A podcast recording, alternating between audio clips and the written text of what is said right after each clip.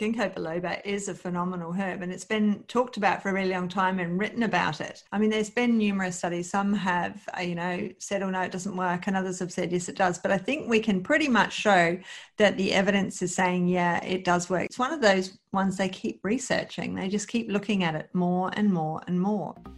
Hello and welcome.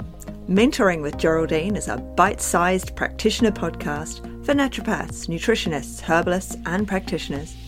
This podcast responds directly to your needs, the needs of the practicing natural therapist. With interviews, herbal discussions, something business, and something clinical each week, you'll get the variety you need and enjoy to stay motivated in practice. Hello, everyone, and welcome, Christine from the Herbal Extract Company here in Australia. And we're back with Mentoring with Geraldine, going to talk about the longevity herb. So, how are you? Are you feeling old? Or are you feeling young today? Some days better than others, but no. But I, I, I always feel alive when I see ginkgo and talk about ginkgo.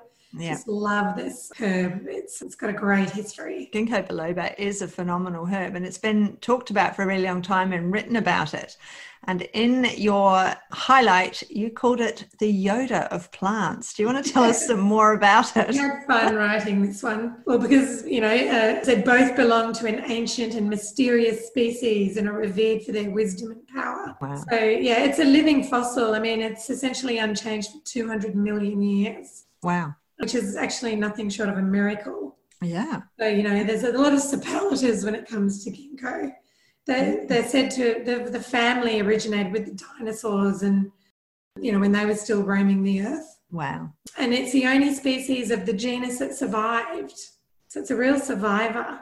Wow. It's an, an oddity. It's the only single known species without any relatives. It's quite amazing, you know, yeah. that we're still, when we look at it, it's a living fossil. Yeah, that is phenomenal. I've recently been up to the centre of Australia where everything is fossilized. It's all hot and mm. dry and so many fossils. And um, to know that there's this amazing living tree that does all of these things. I mean, we use you use the leaf, don't you, for yes. the extract, yes. and um, and the leaf has a particular curious fan shape, and there it is, all dry. Yeah, we don't unfortunately have a whole leaf, but I have the monograph that I wrote recently, and um, you, you, can't, you can sort of see the fan shape. Yeah, the um, people who are listening via podcast will have to imagine the fan shape anyway, and those people that find us on YouTube can see it there. Oh. but it is what we call a doctrine of signatures. Do you want to explain what we mean by that doctrine of signatures in relation to the ginkgo? Yes, and I, I love ginkgo as a great example of the doctrine of signatures. So, because it has these two fan-shaped leaves that mm-hmm. have two hemispheres, as the name biloba suggests. Yep. Ginkgo biloba, um, and they resemble the outline of the brain. Um, especially when you group them together, it actually becomes one big brain. And you know, along with how ginkgo has a long life, it's resistant in the environment and it's the oldest living species. So you can see why it's become a doctrine of signature, why it's become one of the most famous doctrine of signatures. So what that is is like a fancified notion, sort of a romantic notion, I guess, that's not supported by scientific evidence. However, there's no deny. Like they used to say that God had put His signature onto the plants so that we could see what they were used for. Yep. Yep. So you know, and a lot of people put, you know, they how they they treated people. I mean, you know, the carrots for the eyes, and trying to think of all the walnuts. Well, walnuts yeah, are walnuts a great one because I mean they're full of all the good oils for the brain, and they yeah. look like a little brain. Exactly. So like it does make sense a lot of the time. Yeah, but um, there's no scientific evidence for it, and we have to acknowledge that. However, there's no denying they can be used to increase um, the quality of life, especially in the elderly. Yes. And, you know, they say the doctrine at the very least can be used to assist in the materia medica, remembering yeah. the materia medica. Oh, yeah. It's a good way to remember. I mean, the ginkgo looks like a brain and it is mm. really, really good for the brain. Yeah. I mean, there's been numerous studies. Some have, uh, you know, said, oh, no, it doesn't work. And others have said, yes, it does. But I think we can pretty much show that the evidence is saying, yeah, it does work. And they keep, it's one of those ones they keep researching. They just keep looking at it more and more and more. Yeah. So, and I guess a lot of the research is looking at the blood flow. So it's mm. a circulatory stimulant, and that's how it helps the brain in dementia and Alzheimer's disease because it increases the blood flow, which is going to bring more nutrients. And, yeah. and as you get older, that you know you, are losing that circulatory yeah. stimulation. So that also means that there's some contraindications for use. So don't just go straight on to ginkgo without checking with your practitioner. Yes. But it's got this, when we're delivering those nutrients to the brain, again, as we regularly say, it's about lifestyle and foods and those sorts of things.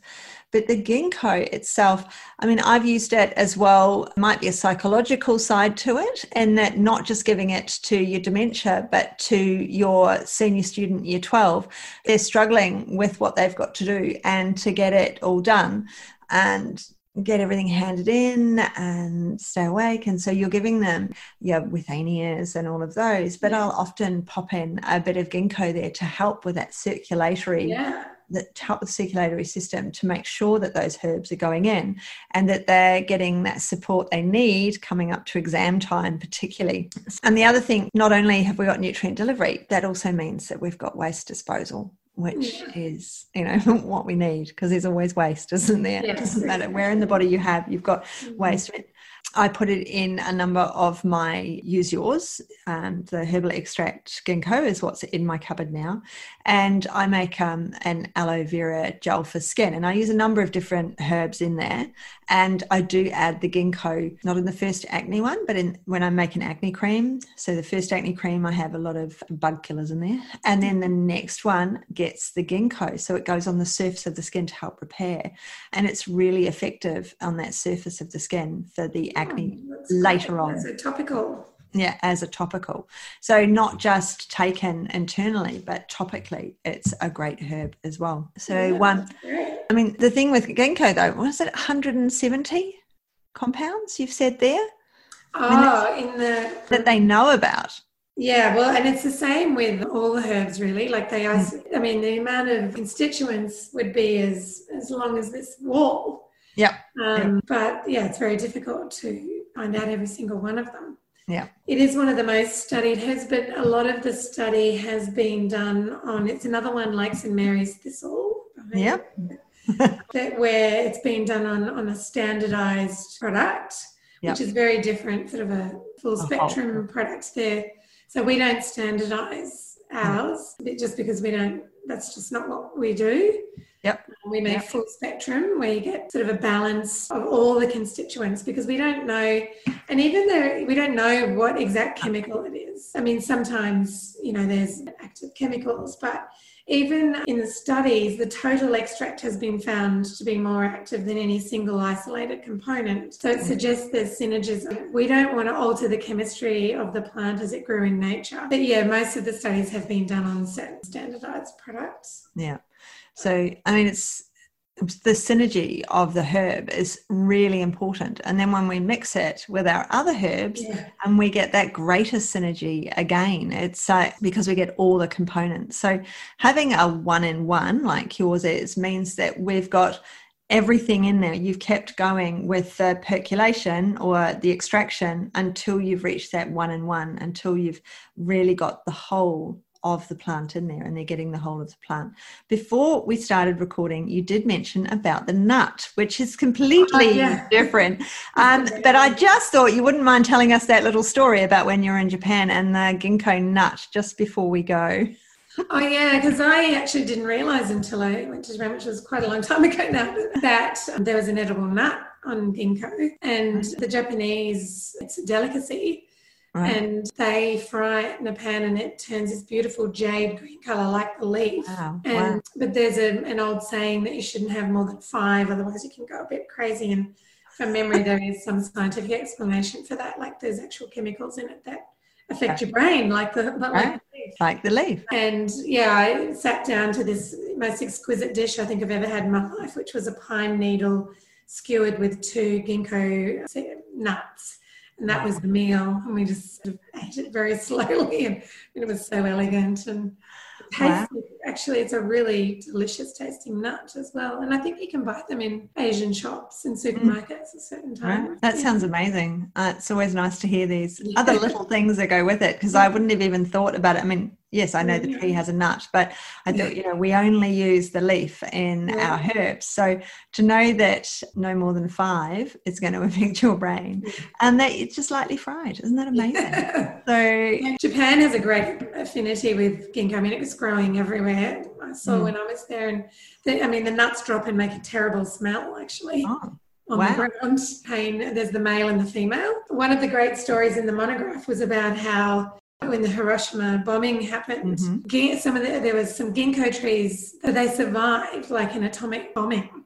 Wow. That's how strong they are and how resilient. And, and they then became this symbol of survival for the Japanese. You'll go and see these ginkgo trees today, the ones that sprouted Wow. Survived. Yeah, so it's, it's got some great stories about it, ginkgo. Mm-hmm. If you read the monograph, I've tried to put a few of them in there. It say it appeals to the historic soul. It's, it contains a lot of secrets, this tree. I mean, yeah. We should, you know, as, as you get older, it's definitely a great herb for elderly. Yeah, definitely. So, I mean, it's got a, was it 900, 900 year old story to tell, really, hasn't it? So, and then Hiroshima as well. So that's really impressive. Yeah, that, um, that it's been around for just so long and is the Yoda of plants. Yes.